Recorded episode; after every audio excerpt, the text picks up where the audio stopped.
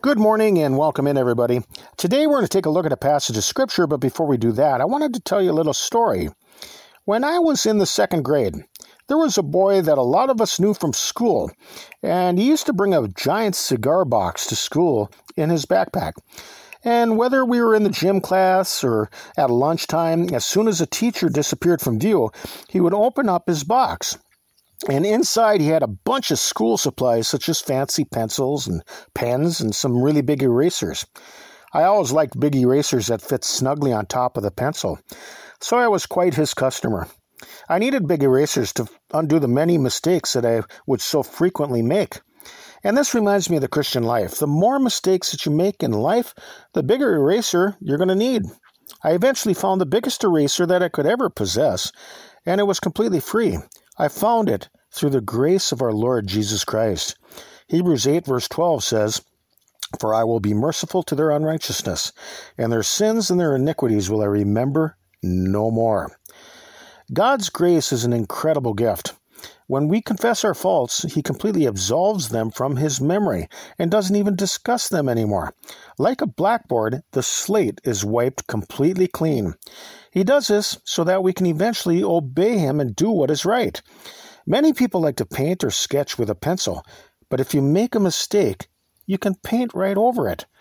God's grace is like a recording artist in the studio who fails miserably on one of their takes on a solo, but the producer simply starts over again, recording over their many failed attempts until they finally get it right.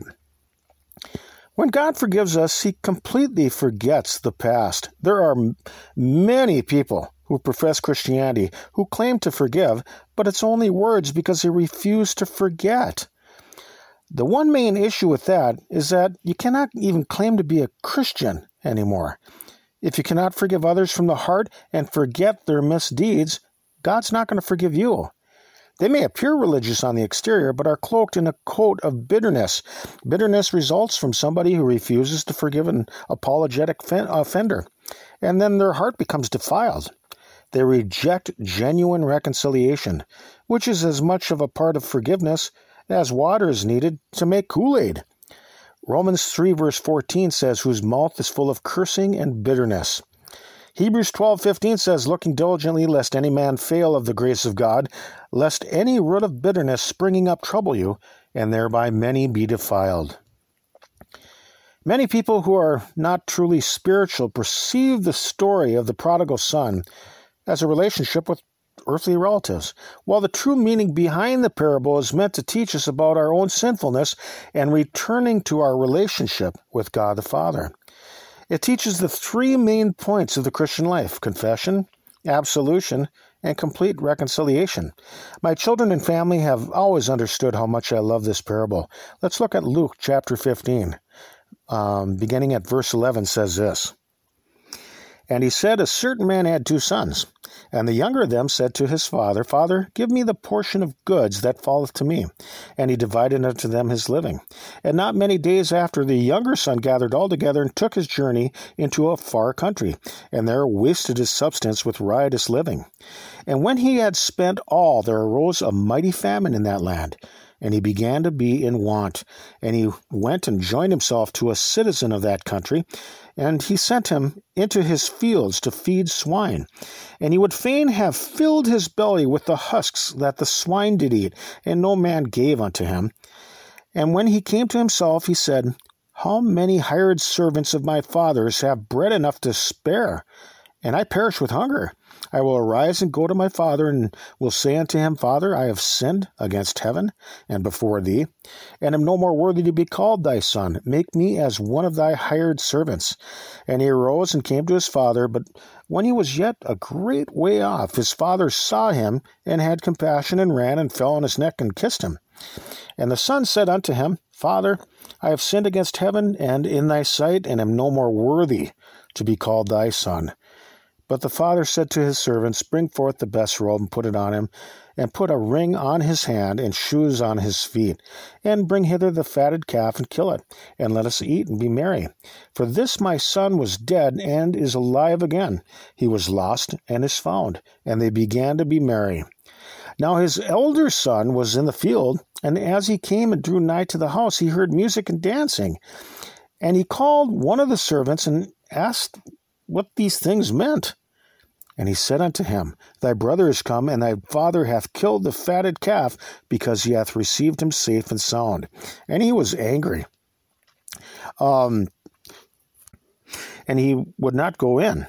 Therefore came his father out and entreated him. And he answering said to his father, Lo, these many years do I serve thee, neither transgressed I at any time thy commandment. And yet thou never gavest me a kid that I might make merry with my friends. But as soon as this thy son was come, which hath devoured thy living with harlots, thou hast killed for him the fatted calf. And he said unto him, Son, thou art ever with me and all that I have is thine. It was meet that we should make merry and be glad, for this thy brother was dead and is alive again, and was lost and is found. God forgives and forgets, just as it teaches in this parable of the prodigal son. And when you truly forgive somebody, it means to not remember their faults anymore, just as the father did toward his own son. True forgiveness results in reconciliation, as the story illustrates. Without reconciliation, genuine forgiveness never really happened. I mean, if you ever hear somebody who professes to be a Christian but claims reconciliation is not required with others, they're lying to themselves. Refusal to reconcile will result in damnation because they openly reject the ministry of reconciliation that's commanded through the teachings of, Scripture. Holding these beliefs also show that they're heretical. 2 Corinthians 5:18 says, "And all things are of God who hath reconciled us to himself by Jesus Christ and hath given to us the ministry of reconciliation." Sadly, some people are not going to be forgiven by God because of their refusal to forgive others. And I'm sure many of them uh, will be those who profess to be a Christian. I've always taught Andrew and my family that non reconciliation is really an unforgivable sin because it goes against everything that Christ stands for divine love. Matthew chapter 6, verses 14 through 15 says, For if you forgive men their trespasses, your heavenly Father will also forgive you. But if you forgive not men their trespasses, neither will your Father forgive your trespasses. Forgiveness is withheld from God for those who refuse to forgive in the church uh, when somebody apologizes and you you have holy communion with them and and uh, but you continue to bear a grudge against the penitent sinner you're sinning against the blood of Christ when you do so you you drink damnation into yourself I, I'm very thankful each and every day for God's mercy and forgiveness whenever I need grace I know that I can come boldly to Him. I know that uh, if I'm forgiving with others, that God will be forgiving with me. I like that because I have always needed a lot of mercy. I've known that ever since the day that I reached deep down inside of that cigar box. Let's think about these things for right now. We can be found on your web browser by searching TLK JBC, where you can find our diaries distributed through various platforms. We're not associated nor affiliated with any other religious groups, and you can get our entire podcast feeds directly along with transcripts at tlkjbc.com. Or I suppose that you can find us somewhere up here in the great northern Minnesota woods. Peace to you all, and Lord willing, we will talk with you some more tomorrow. Till then, bye bye, everybody.